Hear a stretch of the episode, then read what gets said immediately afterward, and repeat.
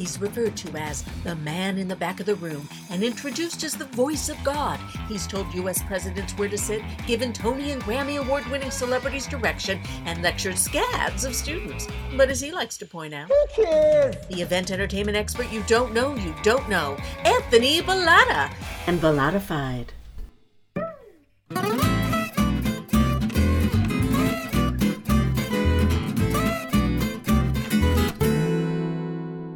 Hi, friends, and welcome to episode 60 of Bellotta-fied, the one and only podcast about event entertainment, engagement, and all other things. I'm Anthony Bellotta, your host, and I'm here as I am every week with the one and only Alex Apostolidis.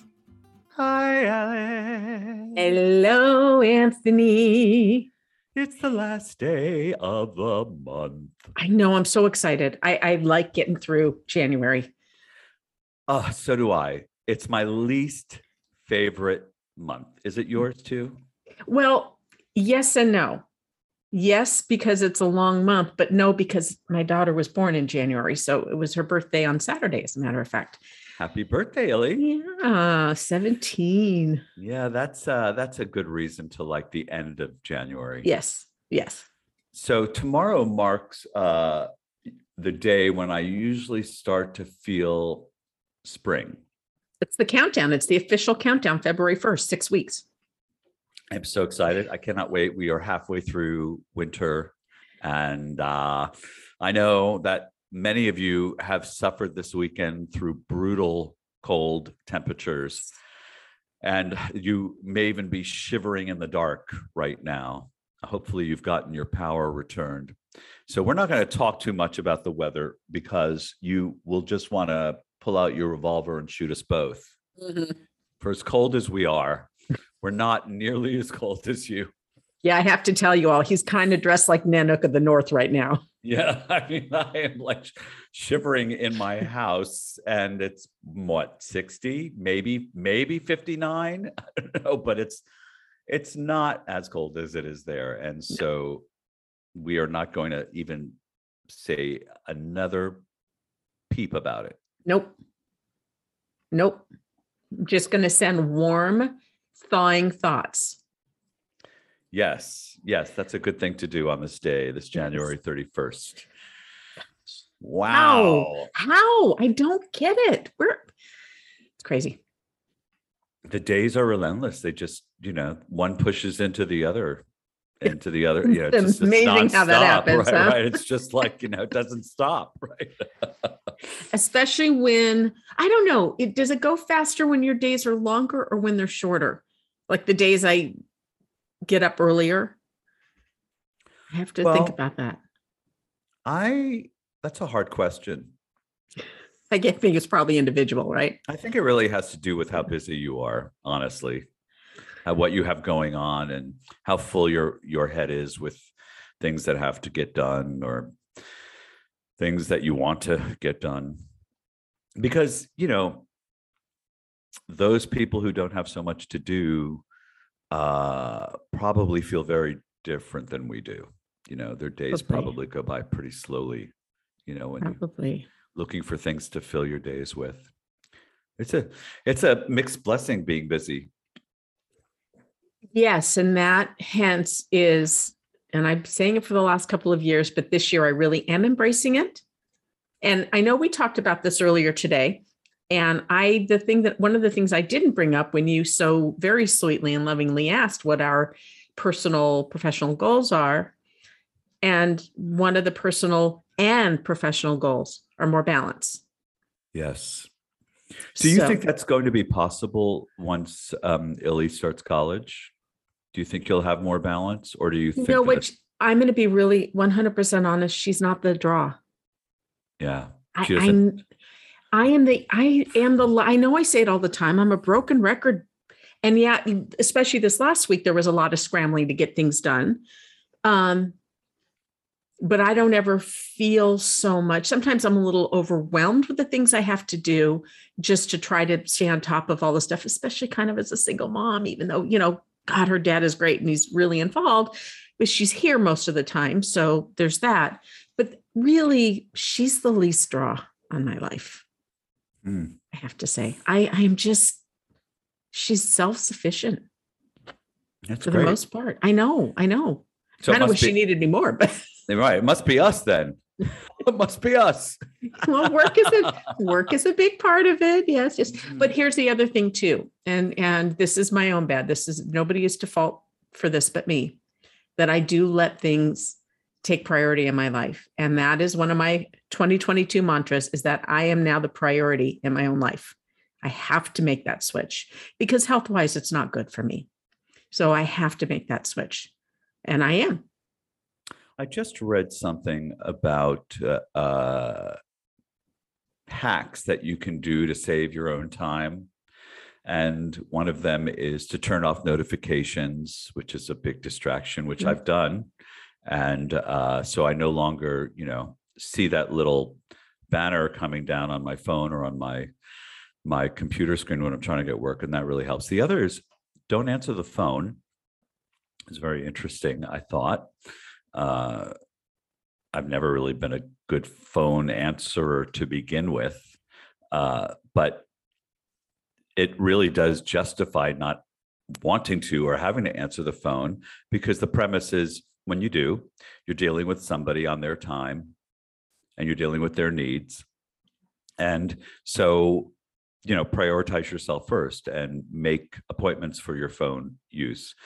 And that sounds all well and good. And I, as a practice, why not? But at some point, you have to answer the phone, if you're a parent. Yes. Right? I always have to know, which is why this little thing is so great, because I can kind of glance and go, it's not Ellie, it's not important. It's interesting that you point to your iWatch, because we had a little discussion about that earlier within the cohort that I'm in.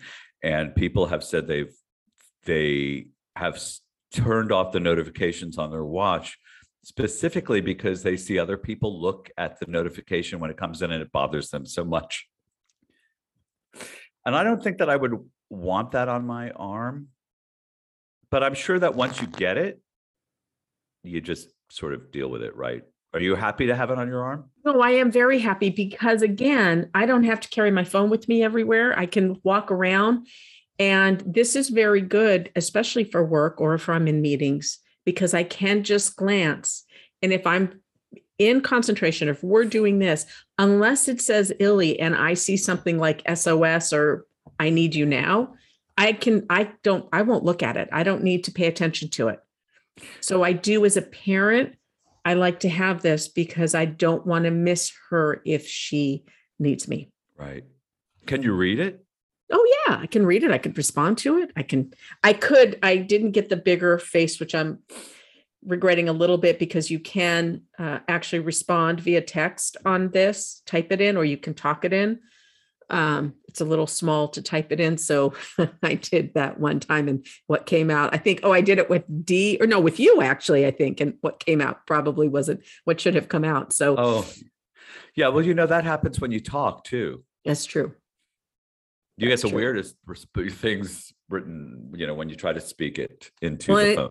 As anybody who's friends with me on Facebook knows, that the autocorrect with me and my phone is horrendous. The things that I swear I'm looking, it looks good. And as soon as I hit send, it autocorrects anyway. And some of the words that come out via my posts are very embarrassing. Yeah. My funniest autocorrect is the name of my brother-in-law. It's spelled Jaime, but he pronounces it Jamie, Jaime. And my iPhone corrected it as Shamir. That's the name you say often. All the time. How it went from Jaime to Shamir, I don't know, but I still call him Shamir because I think it's funny. Well, I think the most embarrassing recent, although I will say, if I ever wish anybody out there happy border, no, it means happy birthday, but my phone always corrects birthday to border. Because that's very common. But the most embarrassing one was when I reply to a text. And I said, oh, are we celebrating her? And it was supposed to be birthday. But the word vagina came out. I don't know why. And you didn't say it or type it? No. I mean, I like this person, but I don't need to know about that. Or celebrate it. She can celebrate her own. I don't need to celebrate it for her. That's right. She doesn't need you for that. So, yeah, I mean, our dear friend Janet was the recipient of that text in regards to someone else that we were going to be meeting for dinner. And I just, it made Janet fall off her chair at work. What is she thinking?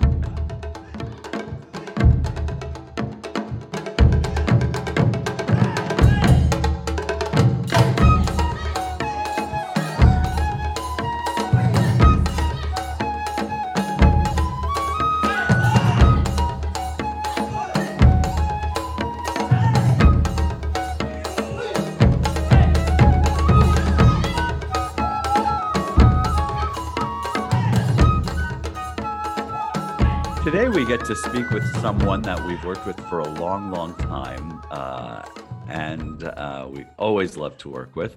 Why don't you tell the folks who we have?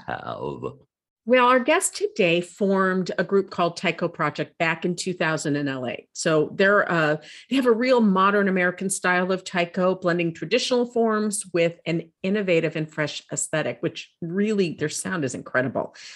And this is really cool. They were the first American taiko group to win the prestigious Tokyo International Taiko Contest in 2005, besting all of the Japanese taiko groups. Having lived in Japan for 2 years, I can tell you that is a huge deal because that's a very proud nation. Their credits are tremendously long. Just to touch on a little bit, they've been featured in the Mitsubishi Eclipse commercial. They performed on the Academy Awards, the Grammy Awards, The Voice, The X Factor, Conan, Jimmy Kimmel Live, right? That's just a few things. And they've recorded and performed with guests like Stevie Wonder, Peter Gabriel, John Legend. Oh my God.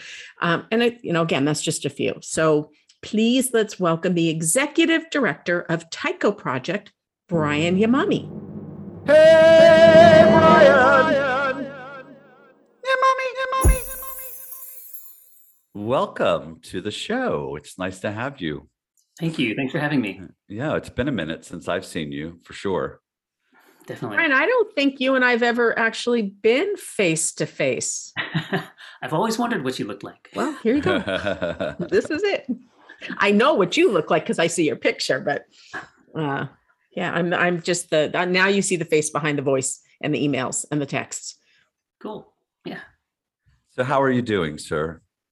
We're doing well. Yeah, I have a 2-month-old, so that's keeping me a little busy.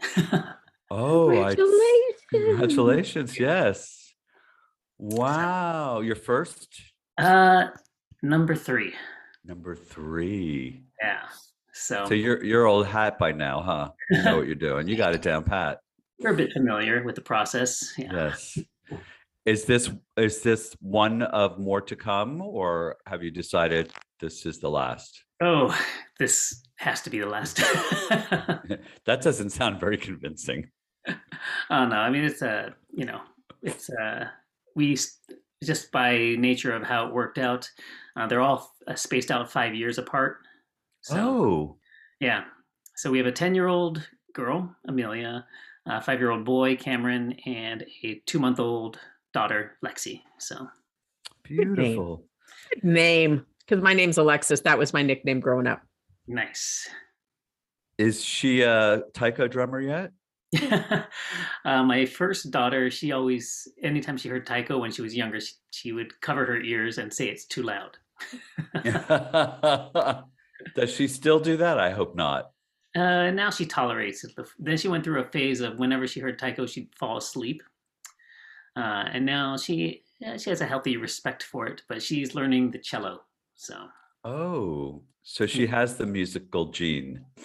Yeah. She's a little more refined than taiko. So she doesn't want to be banging, right? She wants to be plucking. And that's beautiful. So you're still very entrenched in the taiko world. And I think when we first met, I was under the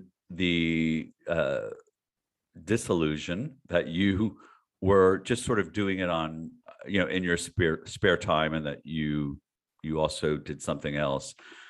But you're committed to the Taiko Project 24/7, all in. Well, I mean, it's been, I founded it 21 years ago, and it kind of grew from, you know, something just kind of a more grassrootsy, build it out of my garage kind of a thing to, you know, to a nonprofit, to, you know, a full-time staff member, to now 2 staff members, and kind of continuing to grow from there. So yeah, it's been a journey, but luckily one of continued growth. You have a board now. Yeah, we've had a board for since we incorporated around 12 years ago. They're, you know, behind the scenes, so they're not out in the public eye too much. Do you count on them for advice and feedback often? We meet a couple times a year. So they're a supportive board, but they're also very lenient and kind of entrusting that I'll guide the organization wisely. Good. That's really good that they're not inhibiting at all the creative process for you. No. What is their stake in it other than to support you, or is there one? I think that a lot of them have connections to the Taiko world in different ways. A couple of them I worked with when I was at the Japanese American Cultural Center in Little Tokyo. This is like 25 years ago when I was first starting my career, and I've kept in touch with them, and they've always been supportive of our creative work. We have a couple of board members that one is a longtime adult student of ours. Another one is a parent of a youth student. We have other community members from the Little Tokyo kind of community as well. So. And when you started Taiko Project, you said 21 years ago? Mm-hmm. The collegiate Taiko world was just coming alive. Is that a true statement? Pretty close. Yeah, it was just starting off. I think the very initial groups were in the mid to late 90s. Yes. Yeah. But it was just kind of small at that point. And then once the 2000s kind of hit, it just kind of exploded all over the West Coast. And now it's actually quite growing a lot in the East Coast as well. In particular cities, Brian, or throughout the Eastern Seaboard? Just universities across the Northeast. You'll find a lot of Taiko groups, you know, from Rhode Island all the way down to New York, across to Ohio and Pennsylvania. So we have a Taiko student who went through our youth program. She's now in the Swarthmore Taiko program in Pennsylvania. Mm. And yeah, it's kind of going the way of, always having its cultural roots, but hopefully becoming something that is, you know, a little bit more universal. Mm-hmm. Mm-hmm. You know, I think I read that the idea of a Taiko ensemble is really fairly new, only been around since the 1950s after World War II, which shocked me. Being that it's the genre itself is deep in military history, right? In Japan, I thought that so was the idea of an ensemble. I didn't realize it's just come about within the last 70 years. Yeah, you're absolutely right. It the drum itself has been a part of Japanese culture and ceremonies and rituals for hundreds of years. Our drums come from a taiko company in Japan that is 412 years old. Wow. That's crazy. Yeah, it's amazing. The actual performing art, the idea of taking all these taiko drums and taiko drummers and putting them on stage is about 70 years old. It was spearheaded by a Japanese jazz drummer who got the idea by finding some old sheet music. And instead of having the taiko drums kind of to the side or off stage, as they often were in more of the classical Japanese forms of music and dance and theater, he said, well, let me put them on stage and make them the focal point. Mm-hmm. And then, it was wildly popular and then wildly copied and expanded from there. And if anybody, if there's anybody out there listening that hasn't seen this, YouTube Taiko Project, the choreography of what they're doing on stage is breathtakingly beautiful. And it is such I'm going to call it an endurance sport, because that's not easy. I've seen, live performances. It's not easy what you guys are doing up there. It's requires some strength and endurance and stamina. Thank you. Yeah, it's a lot of fun.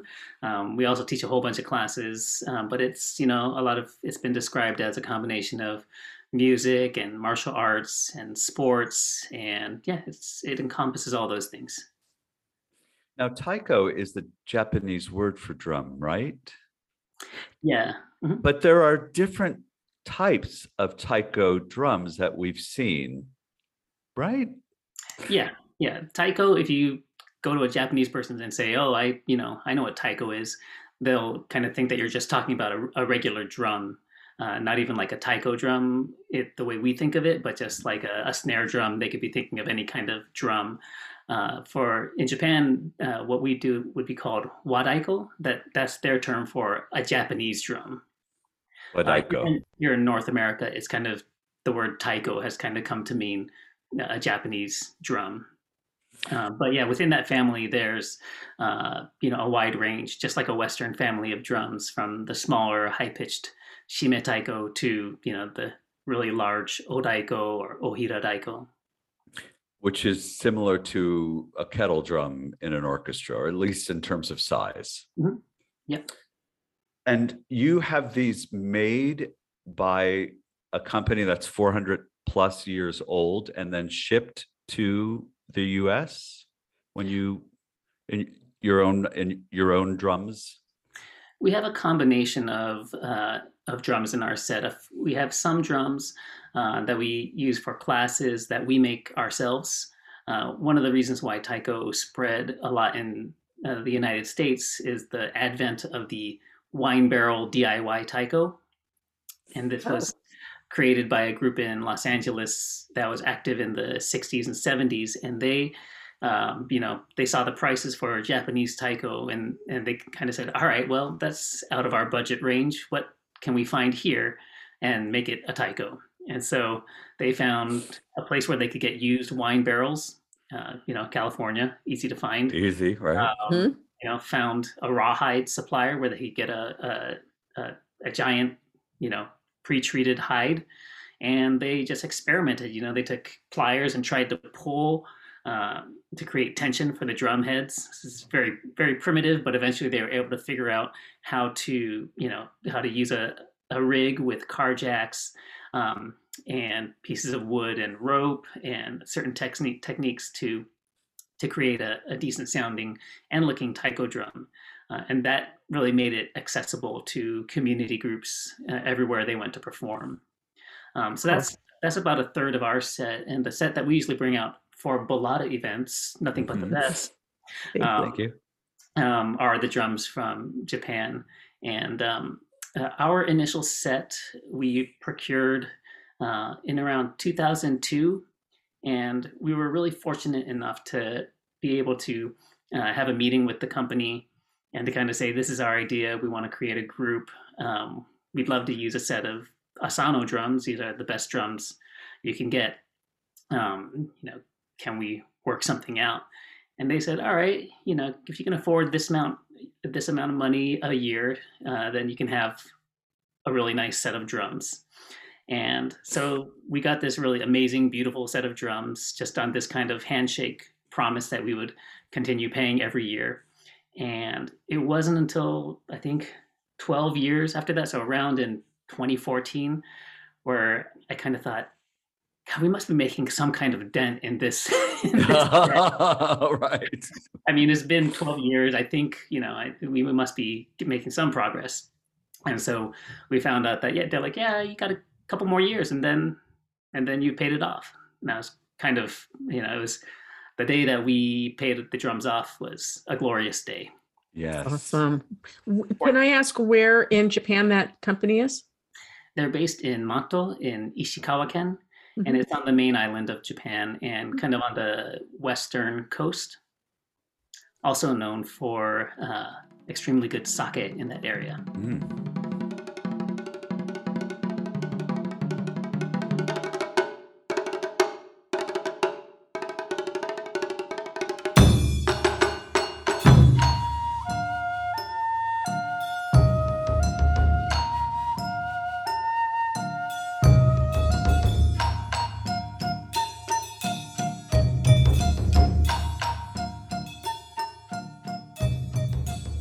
So when we work with you, Brian, typically the performances are short and they will signal a movement or an opening of some kind, but you actually tour theaters and have shows that are much more, much longer and entailed than what we use you for.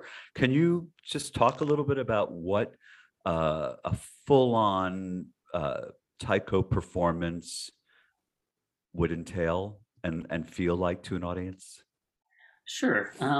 Yeah, we've the group was originally formed to kind of take this touring circuit to performing arts centers across the country with a full-length evening concert program and educational activities, but basically an evening show that, in our mind, would try to show the kind of roller coaster of emotions that taiko can evoke. You know, it's not something that's just loud and visceral and powerful.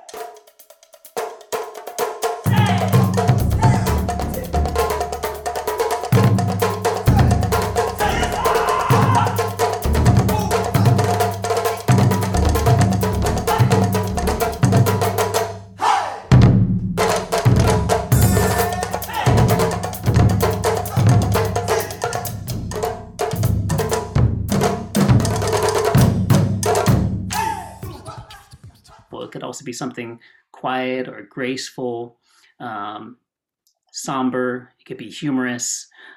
It can be joyous and celebratory.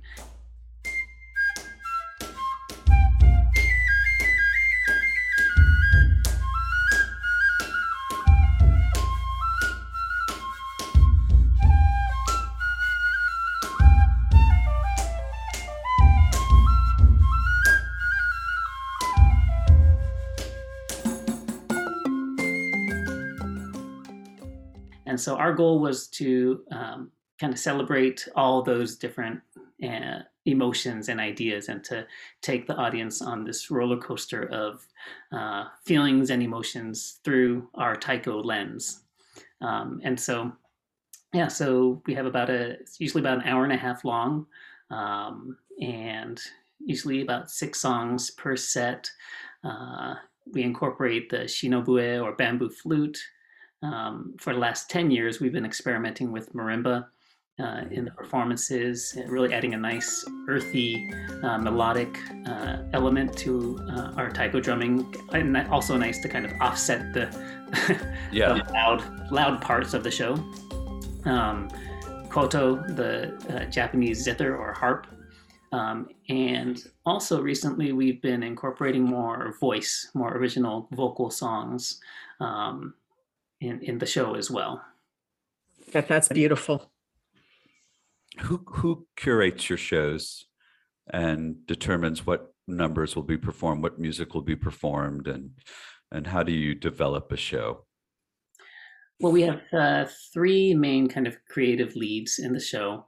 One of them is myself, but I've kind of also taken more of the administrative side since I've delved into the art of paperwork as well. Yes, beautiful. Somebody has to. Maz, who has done many Bellotta gigs, is our primary composer and flute player, and he has composed the bulk of our repertoire at this point. And also in the last 8 to 10 years, we've increased the role of Yumi.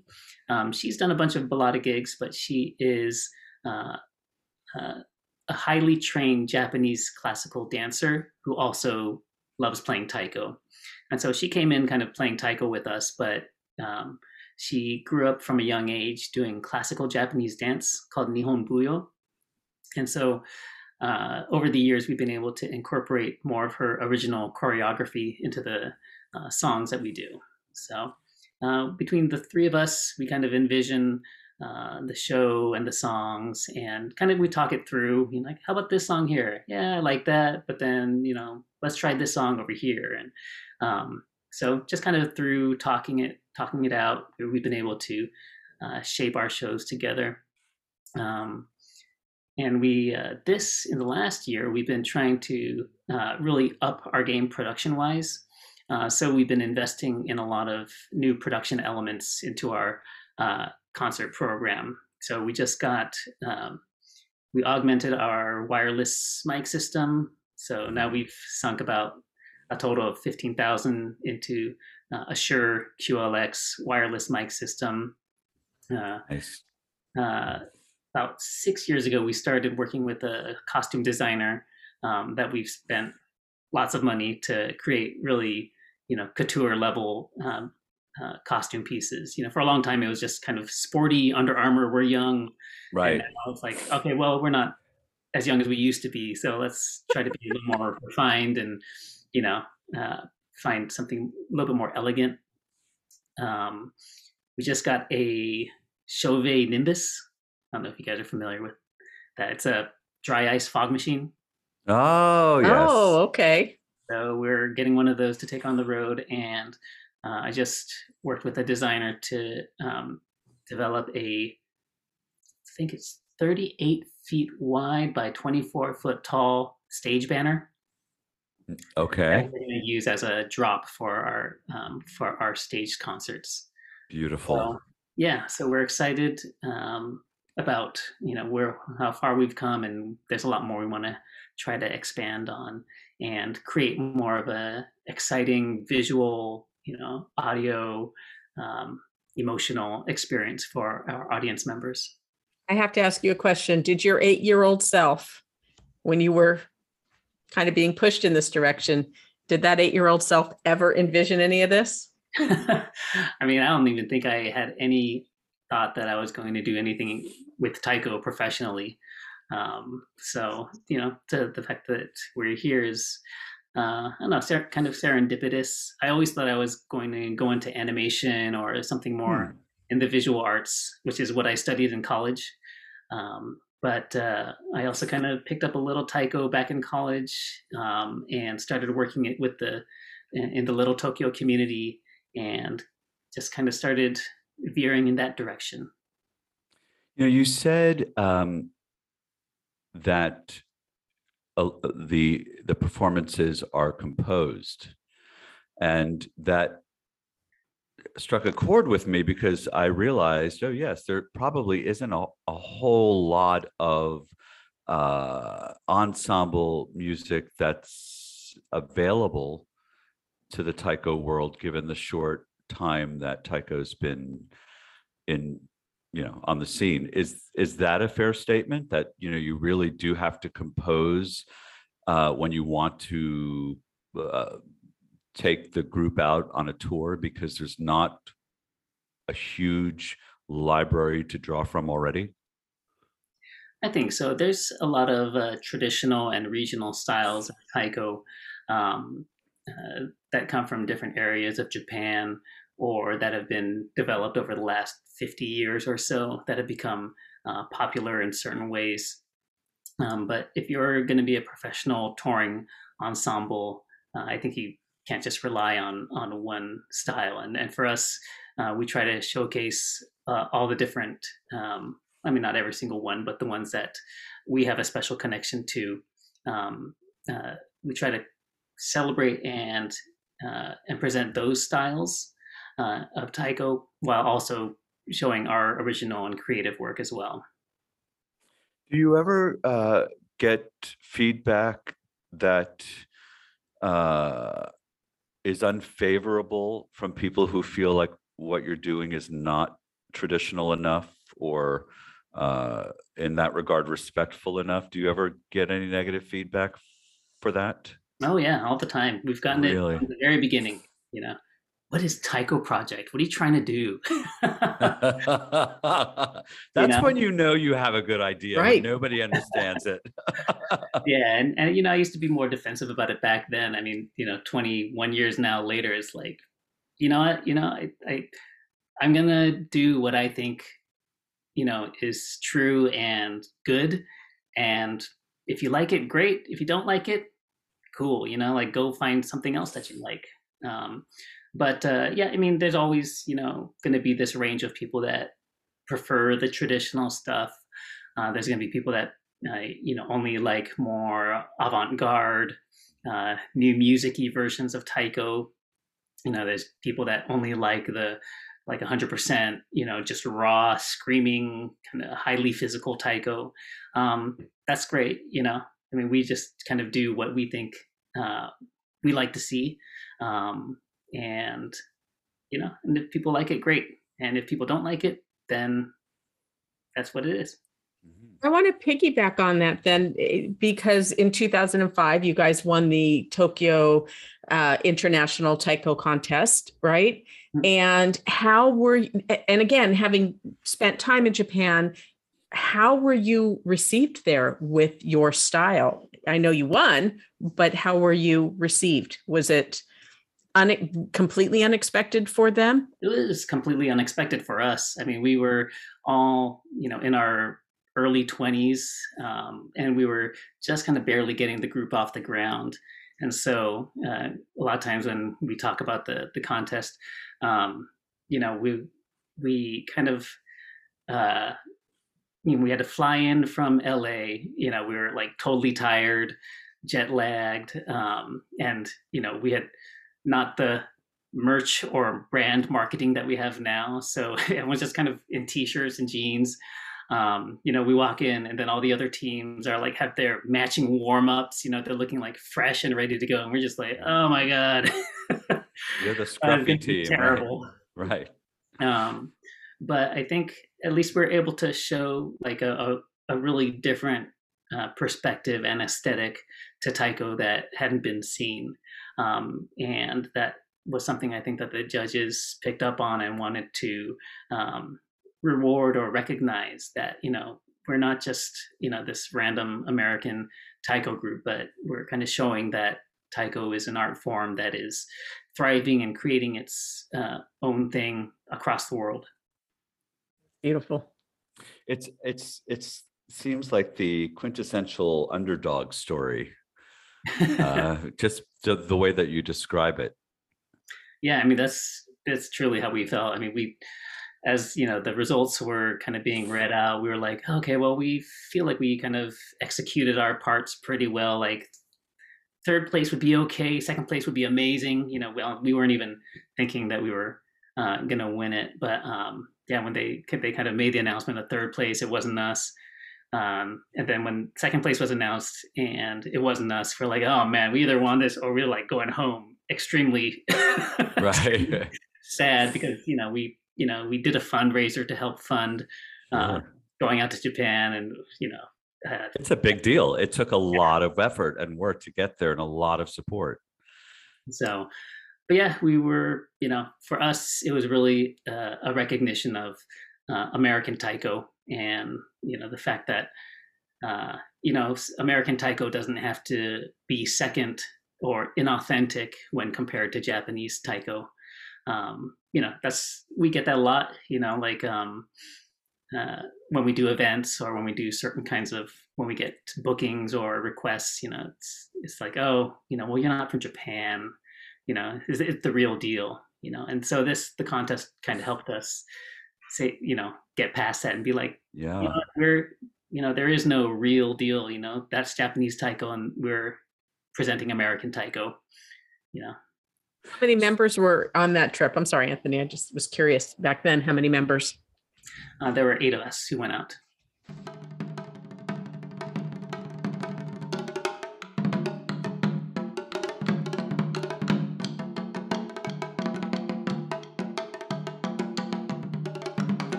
Today, in your membership of Taiko drummers, is there a diversity of membership that play Taiko? Mm-hmm. Yeah, there's 19 of us now, you know, from early 20s to mid 40s.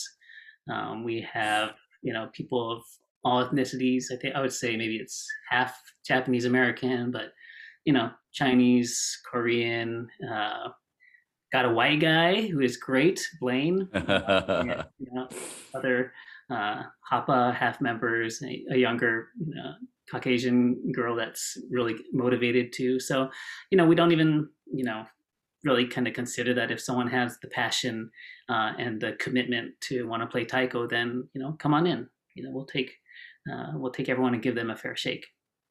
So how does it that somebody would come in and start training with the group and then become a performer with the group? What does that look like for somebody?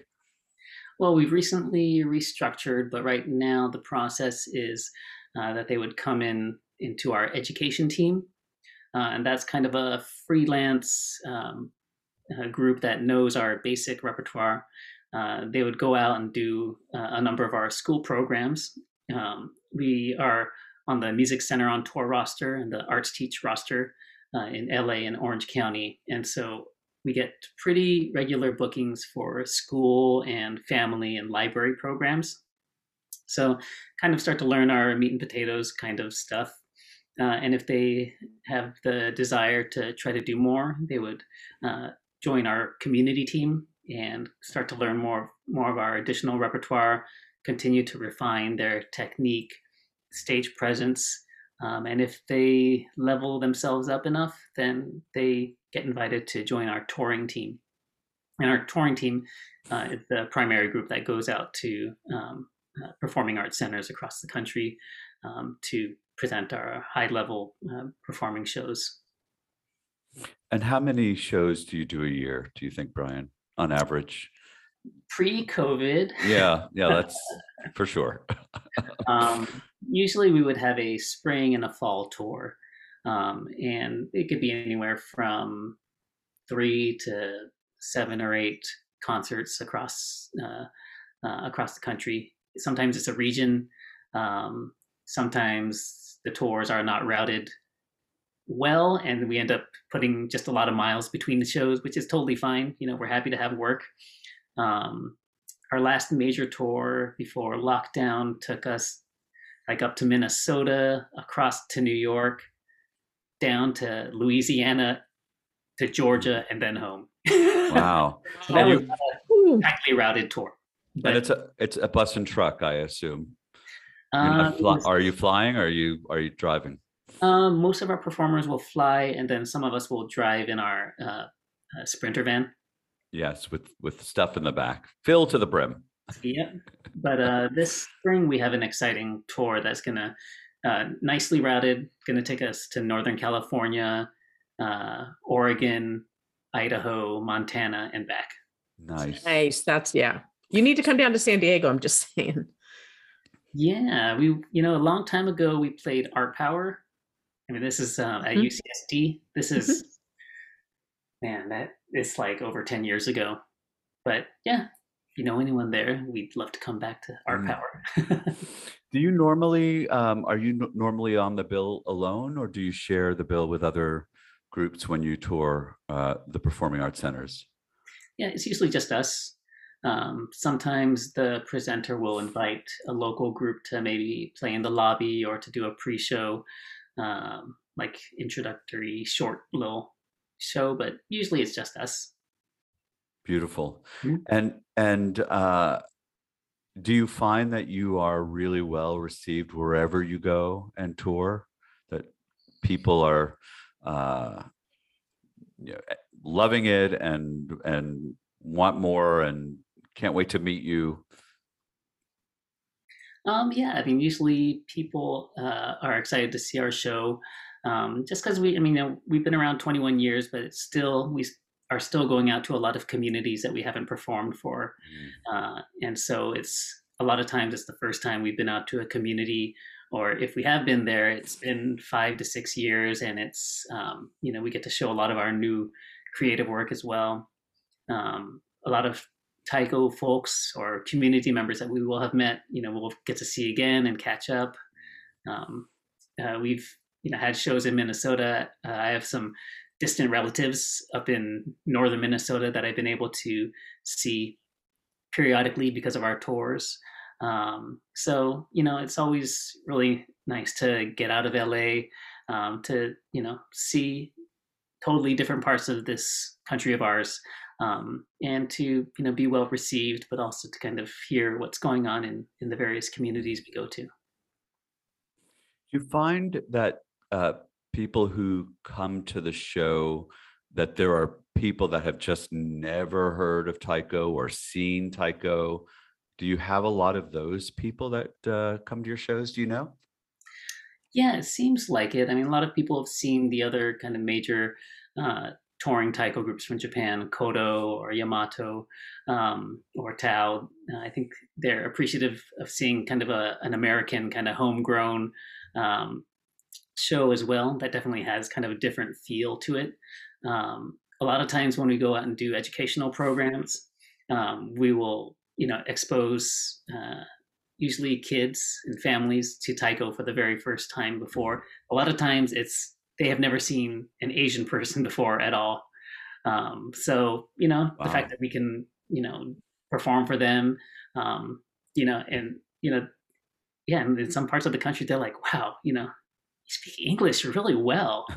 And it's, it's totally not malicious by any means. It's just like, I have never met an Asian person. So I, wow, you speak really great English from what I would have said. I'm like, well, thank you. I've been working really hard at it.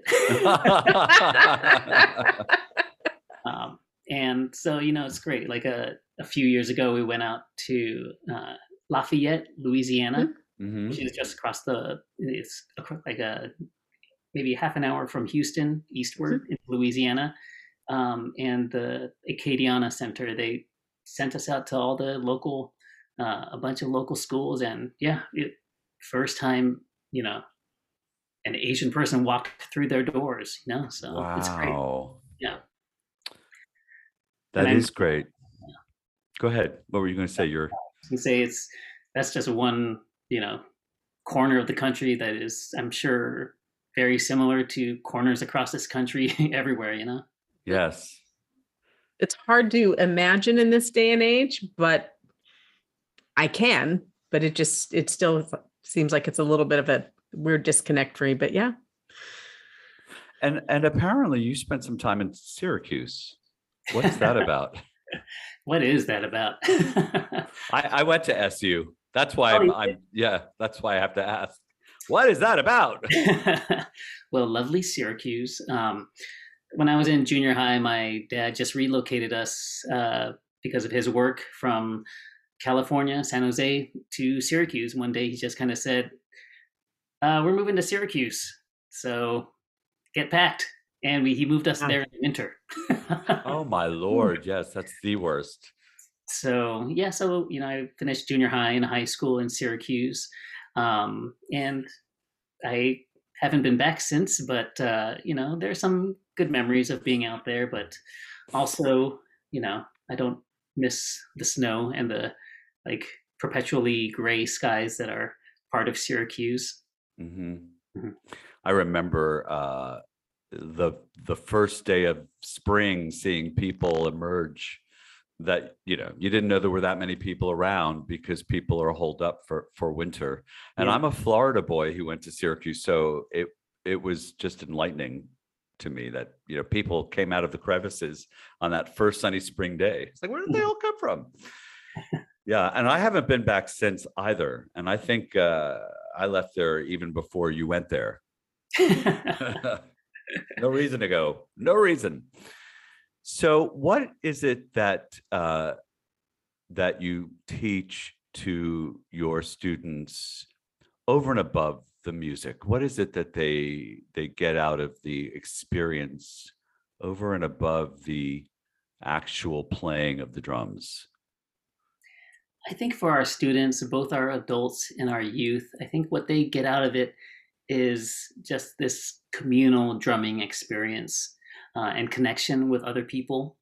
You know, to play with 20 other people, mostly in time, and you know, just to kind of feel that physical, visceral pulse is something that, you know, is not common. It's not something you often get to do.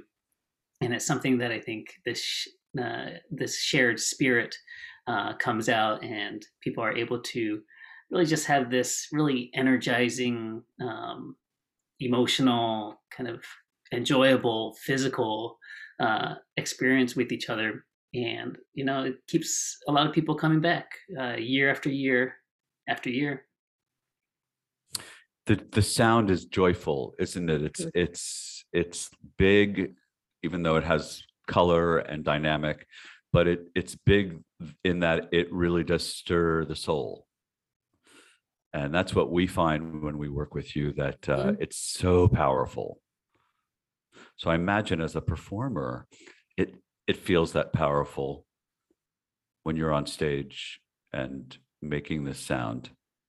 Yeah, it's, you know, the connection, I think, between the performer and the drum, or with the instrument, is really something that's hard to explain. But, you know, like where I would imagine a string player kind of feels that the vibration between the bow and the instrument creating the sound. I think we feel the same way, just kind of creating this much more bombastic vibration and creation of sound with ourselves, our sticks, and the drums, kind of sending out this vibration to the audience too. So you said in time, you said drumming in time. I think that's what you said, and it made me wonder who sets the rhythm in the company, and how difficult is it to go off rhythm to what tends to happen? You get a little faster, or you get too slow. How do you monitor the rhythm and ensure that it's right? Yeah, it's kind of a an unspoken kind of like dynamic, evolving energy going on between the performers, because there are certain instruments that are easier to hear than others, so that some people you can kind of key in to one tempo. But at the same time, you know, the energy of the different performers is always fluctuating, and sometimes heating up, sometimes cooling down. But, you know, it's a constant listening exercise to make sure that everyone is playing together. Like it's clear if someone is not paying attention to the rest of the group and isn't adjusting, that, you know, something will sound bad. So really, you know, as much as we are these kind of loud, you know, enthusiastic drummers, the most important thing people need to do as performers, especially with us, is to listen. Mm-hmm. You know, to be able to play your part, but also hear how it fits in with everyone else. Yes, that's key. That is key. As singers, Alex and I, and both of us have sung in theatrical shows and in choruses. So the idea of always having those ears open, listening is key. And I assume, and I'm probably totally off base, that it's harder when you're playing a drum because of the dynamic. But you know, it now, as I'm saying that probably isn't true, because when you're singing, it's all up in your head, right? So it's internal, and you still have to listen, whereas the drum is external. So maybe it's not really more difficult. I think I just answered my own question. You could both leave now. I don't know. That was just a run on. Oh my goodness. No, that was good. So you mentioned you have a spring tour that's Northern California, Oregon, I think you said Idaho and Montana. That's correct. And then what's next? What's after that? After that, we'll be doing a home concert. We always do a summer home concert in the LA area somewhere. In the past, we've been doing it at the Ford Theaters in LA, in Hollywood. But sometimes it shifts. We're not really sure what's going on. You know, as with many theaters, are not really sure what's going on from the last couple of years. Yeah, we'll do some kind of home concert, and there's already a couple of bookings and inquiries happening for the fall. So, you know, we're somehow, some way, we'll still be doing what we're doing. Yeah. You've shared the stage with quite a few performers, musicians. What's been, what was your favorite experience working with someone, and maybe even your least favorite? My favorite was probably, you know, Stevie Wonder. And I got to be part of kind of a world drumming ensemble that he brought onto the stage for a couple of songs for Bonnaroo, which in and of itself was also another kind of crazy experience. But to kind of experience, you know, his grace and generosity in rehearsals, and also like to kind of see his, you know, pre-show ritual, and, you know, and to know like it's not, it's meaningful, but at the same time, you know, yeah, everyone circles up. It's great, you know, and to see him, that he's an artist on his level is still like saying, oh, let's circle everyone up and, you know, and kind of share this energy before we go on stage is, you know, it's like, yeah. To me, that's the mark of a true artist and a true performer, somebody who loves performing and understands the community and the spirit and the spirituality of it. Mm-hmm. And the importance of everybody. Mm-hmm. Mm-hmm. Yeah.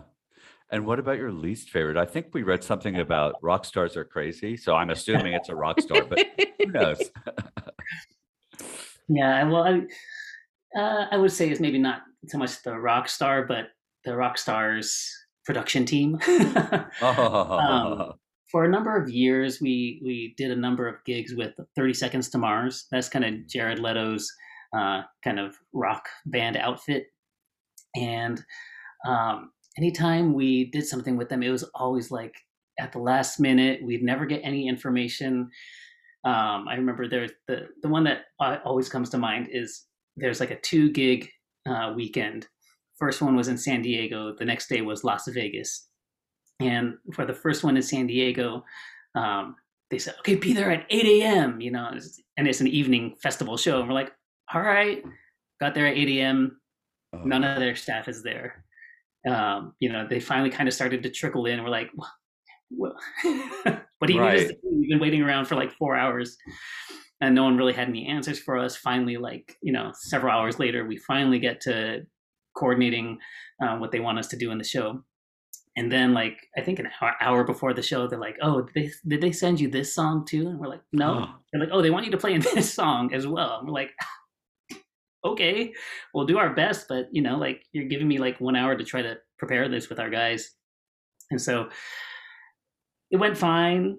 You know, it was the performance went off fine. And then the next day was Las Vegas, and they had asked us to bring out like twice as many taiko performers. And so we had to kind of pull together all these people that we knew, kind of from these disparate groups, and kind of just like, and they wanted it to be all guys. And, you know, I did my best, but we had to kind of pull from all these groups I didn't really know that well. And so it was like, you know, it's like herding cats, trying to get these guys on the road and get to Las Vegas in time. And so we were running late, you know, like, we got to a gas station, and then they all wanted to order food, and I'm like, right. So anyways, we get there late, but they don't say anything. They didn't call us. We didn't have a contact number of anyone to call to tell them we were running late. And we're like, well, you know, we got there at 8 a.m., you know, yesterday, and sat around for like 6 hours. You know, it's probably the same. It's okay if we're half an hour late or whatever. We get there and they're like, what are you doing? You're late. Do this to us. You know, like, it was like for a TV thing too. So their rehearsal was limited on stage with cameras and stuff. And I was just like, ah, of course. Right. Yesterday we were on time and sat around for 6 hours. And today we're half an hour late and we are the worst people ever. Right. But that also, you know, I kind of thought like they might say, forget it, you know, you guys are fired, you know, you'll never work in this town again. But they're like, all right, well, see you in a couple hours for the filming. We're like, okay, sorry, we're really sorry. And we're sorry. We were there for 6 hours yesterday. So anyway, that went all right. But yeah, we really, yeah. That's what they call paying your dues. Yeah. Right. Not really being at a point in your career when you can ask the tough questions and insist on the information before you walk out the door. You know, when you're ready to go and young and lithe, I just had to say lithe, you don't get all the information you need, and it's aggravating. It is aggravating. It's one of the things that we deal with too on our end. Believe me, before we even want to pick up the phone to call you, we want to make sure we know what we're dealing with. And oftentimes we just can't get at the information, which is, you know, why we'll call you and say, well, we're really not sure about this, this, and this yet, but can you please give us a hold and we'll let you know, because it's just, it's so, so hard to get at the nooks and crannies of what people want sometimes. Mm-hmm. And I sort of chalk that up to, they don't really know, mm-hmm. you know, they don't really have an idea, or it's been passed down. The idea has been passed down and they're just the messenger and really don't have a clue of how it all is put together. So it's a bit of a challenge, mm-hmm. but now you are 20 something years old. Yes, the group is 20 something years old. So you've grown up. Mm-hmm. Do you have a writer? Do you actually travel with a writer? For the Performing Arts Centers, we have to send a writer, just so that they have all the sound and lighting and staging equipment prepared, and so that they know what to expect from us. And, you know, it's nothing that's too out of the ordinary, you know. If dinner is provided, a chicken dish that's not fried or creamy, and, you know, yeah, you know, usually people know what to expect. For the, you know, the gigs and events we do with Bellotta and other special event producers, we go with the flow, because, you know, it's harder to, you know, get those kind of things, and it's totally fine. We can always make do. We have our own Taiko Project snack bag that we bring with us if people get hungry. That's great. That is great. Yeah, and people know what to be prepared for. So be flexible. Yeah, yeah, because in our world it is there's so many moving parts, and mm-hmm. it's not as though there's a curtain that's going up at a certain time, and mm-hmm. so we appreciate the flexibility, because, you know, at the end of the day, if they're 10 minutes late coming into the room, it doesn't really matter. What matters is that the impact is there when they come in, right? Mm-hmm. Nobody's going to split hairs for 10 minutes. And we try not to. And those who do usually don't get asked back, because, you know, they can't go with the flow. Yeah. I think the theater training helped me to just be willing to go with the flow, because when you study theater, you basically, you know, you acknowledge that your life is going to be a lot of fits and starts, you know. Oh, I got that. Oh, now it's not happening, and I have to look for something else. And oh, I didn't get a job this month. It's all of that, right? How about you? How did you determine I need to be flexible and go with the flow and let this happen the way it needs to? Because a lot of people have an issue with that. And musicians, by the way, a lot of musicians have a hard time with that. Yeah. I think, when I was younger, or when we first started, I had these grand dreams of how quickly we were going to take over the taiko world and gig all over the world. But, you know, I think reality sunk in that this was going to be, you know, a long haul, and more of a marathon than a sprint. And I think that's benefited us in the long run. You know, we've been at the right place at the right time for a lot of opportunities. Some opportunities we haven't had until like 10 years down the line, when it finally opened up. And now it's, you know, a great part of our annual like show list. So, yeah, I think patience and kind of staying true to what we do, and working hard. And for me, like, getting the right people involved in the ensemble has been the utmost, like, important thing. Mm-hmm. Maz and I have been working together for, going on 25 years. A lot of the members of the group have been around like 15, 16 years. And to me, like, you can't manufacture that kind of, like, on stage camaraderie and connection, with someone that, you just joined the group. It's, we know each other so well. We know we've grown up together. We knew each other when we were in our 20s. We saw each other get married, have kids.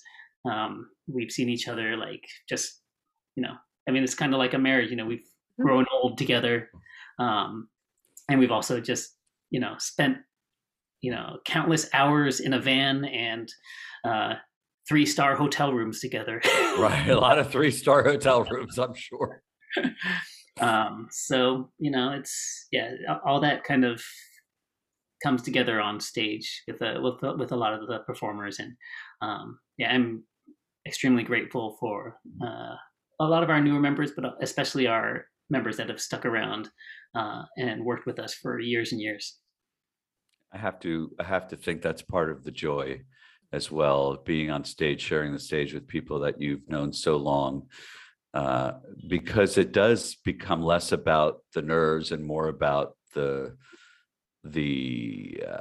coming together and making something really beautiful. There's trust, because you've been together for so long that you can enjoy more of the moments than worry about them. Yeah. Exactly. It's also nice when you're working with somebody for a long time and know that, that everybody cares for everybody, and that ultimately it's about the joy and the happiness of the members. It's not just bottom dollar.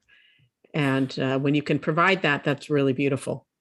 So Brian, please help me remember. Mm-hmm. You have done, I think I used you twice for Qualcomm. Yes, at least once. I remember Qualcomm, at least one experience. Okay, so there were 2 times that we used Taiko. Mm-hmm. One time, the last time, I recall very vividly that you were there and we had you walking through the audience. Mm-hmm. But the first time, I want to say I put you up in a truss. Was that you? It could have been. I don't remember. I want to say it was you, and I'm glad that you don't remember, because I don't have a real clear memory of this, but my friend Suzanne Lanham does. We put you in a truss and we hung you from the ceiling. Okay. Yeah. I'm pretty sure that was you, because I can't imagine who else it would have been. And it would have been a couple of years before, it'd been one event, and then a couple of years later, we used the group again. Mm-hmm. And I still have people that remember that. Cool. And that was probably 2006 or 2007. Mm-hmm. It was that long ago. And people will still remember the taiko drummer in the rig, in the ceiling. Mm-hmm. I would love to see pictures of that.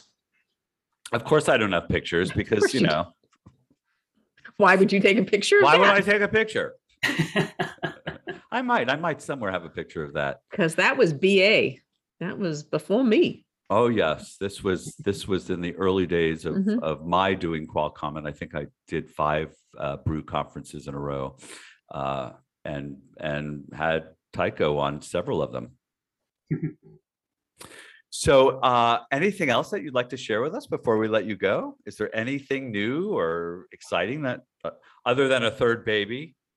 No, it's really been great talking with you guys. I feel like whenever we're on site, it's always, as it should be, focused on the event and making sure that we're doing what the client and what you guys would like us to do. But yeah, it's nice to chat more in a relaxed format. Not at the crack of ridiculous in the morning either, which is often the case, right? Yeah.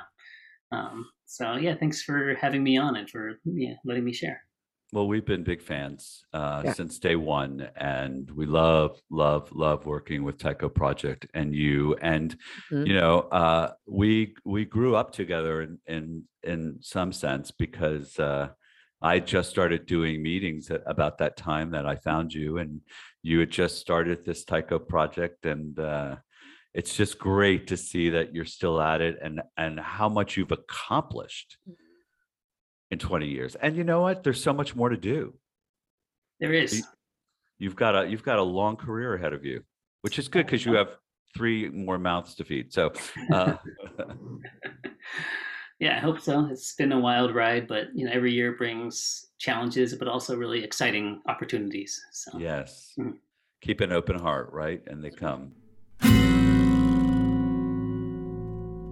Oh, it's always great to see Brian Yamami and to work with him. Really one of the true professionals that we have the pleasure to work with.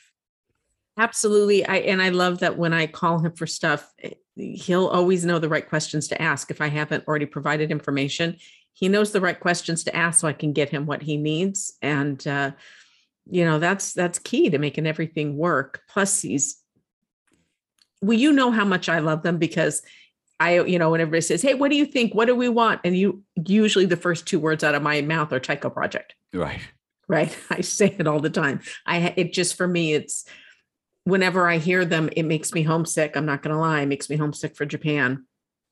And they're just so amazing. Just really amazing musicians.